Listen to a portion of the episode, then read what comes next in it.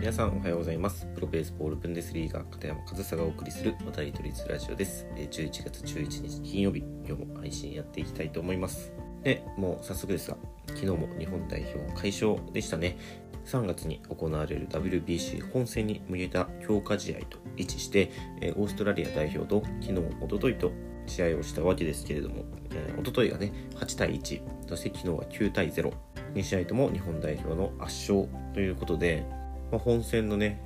えー、ファーストステージでも戦うオーストラリア相手に、まあ、この2連勝という結果はいい印象付けにもなったんじゃないかなというふうに思います。で、やっぱりね、日本代表の試合を見ていると、ピッチャーはやっぱりレベル高いですね。え昨日は佐々木朗希投手が、え、日本代表デビュー戦ということで、え、注目もされていたんですけど、え、しっかり4回を投げ、え無失点。で、2番手を任された高橋奎二投手も、え無失点。そして、え最後、クローザーとして出た湯浅投手ですかね、もう無失点。もうね、この2試合を通しても、失点をしたのは、守備のミスの1点だけで本当に付け入る隙を与えないというかもうレベルの高さピッチャーのレベルの高さをね、えー、強く見せつけられたんじゃないかなとで、えー、バッティングの方もね、えー、8点と9点としっかり点を取っていましたね、ま、やっぱりボールの影響もあってか長打こそ少ないものの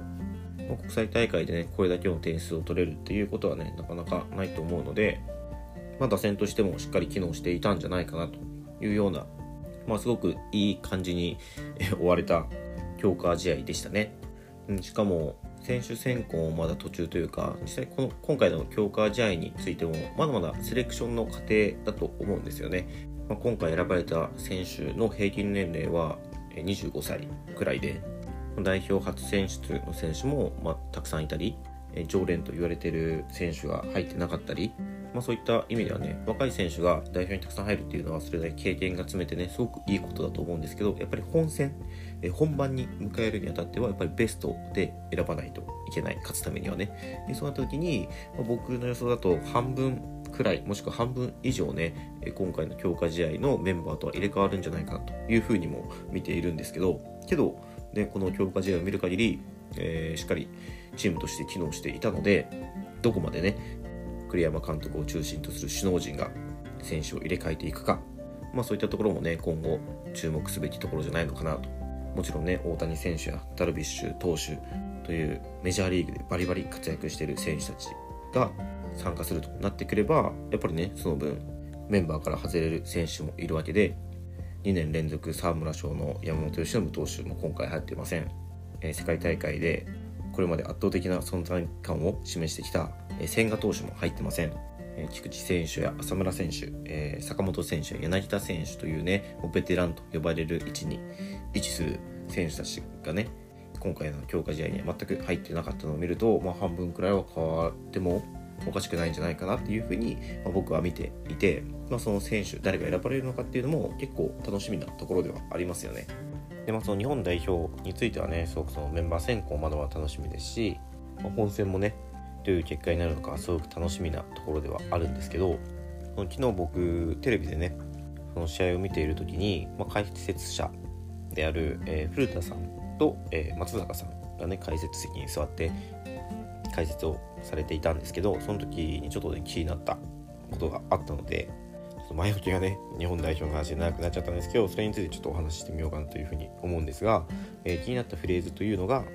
日本が、えー、本戦の大ファーストステージファーストステージで、えー、対する相手の中にチェコがいるんですよねチェコ共和国が。で、えー、そのチェコの、名前を聞いた時に古田さんが、え僕も長年野球やってますけどチェコは聞いたことないですねと。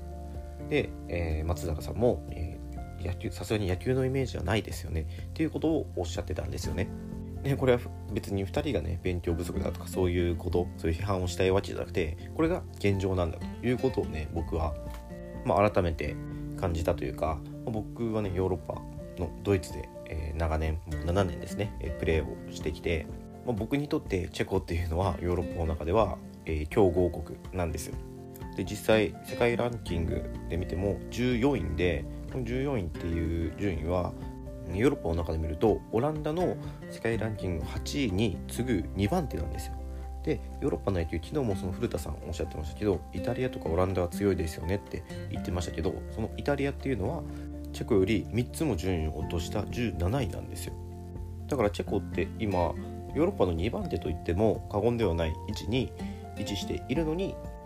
まだまだヨーロッパの野球といえばオランダとイタリアの2強。まあ確かにそうではあるんですけど勢力的にはそうではあるんですけど、えー、もうダントツのね大きな力の差を上げた2強というわけではなくて、えー、他のねヨーロッパ各国、えー、チェコドイツスペインこの辺りは力をつけてきてその差をね少しずつ埋めてきているところではあるんですよ。だからこそ今回 WBC ではねチェコは予選を勝ち上がって本戦の出場権を獲得し日本と同じグループ B に入ったわけですよね。でもやっぱり世間的には、えー、ヨーロッパっていうのはまだまだ野球が、えー、盛んには行われてないと思われていたりヨーロッパの野球はまだまだレベルが低いと思われていたりそれはね、えー、日本や、え、アメリカと比べるとまだまだレベルはね劣る部分はありますけど、まあ、その昨日のね古田さんの発言のようにチェコに野球があるなんていうことは聞いたことがないっていうような発言をする方のイメージよりかはヨーロッパの野球っていうのは盛り上がってますしレベルは高いということをねヨーロッパ野球の当事者である僕が発信することにはすごく価値があるんじゃないかっていうことを改めて再確認したわけですよ。だってねその日本の野球界ではねトップに位置するような方々が知らないような情報を僕は持っていて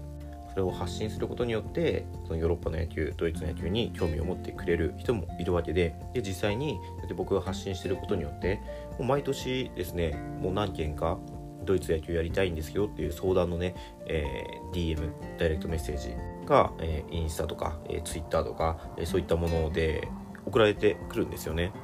で、えー、過去そうやってね、えー、ダイレクトメッセージを頂いてから一度お会いした方がドイツでプレーしてますっていう話もね耳に入ってきたりしていてでその方が、えー、僕の発信を聞いて、えドイツの野球があるんだドイツの野球に興味を持って、えで実際にドイツでプレーをしてますっていうねそういうことが起きてるわけですよ。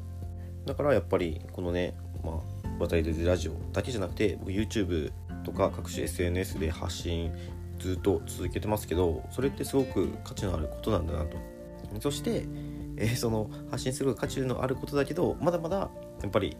認知されてない部分もあるからより一層発信っていうのはね力を入れていかないといけないなっていうことをね本当にその2時間3時間あった、えー、昨日の野球の試合で一言解説の古田さんと、えー、松坂さんがおっしゃったところですけど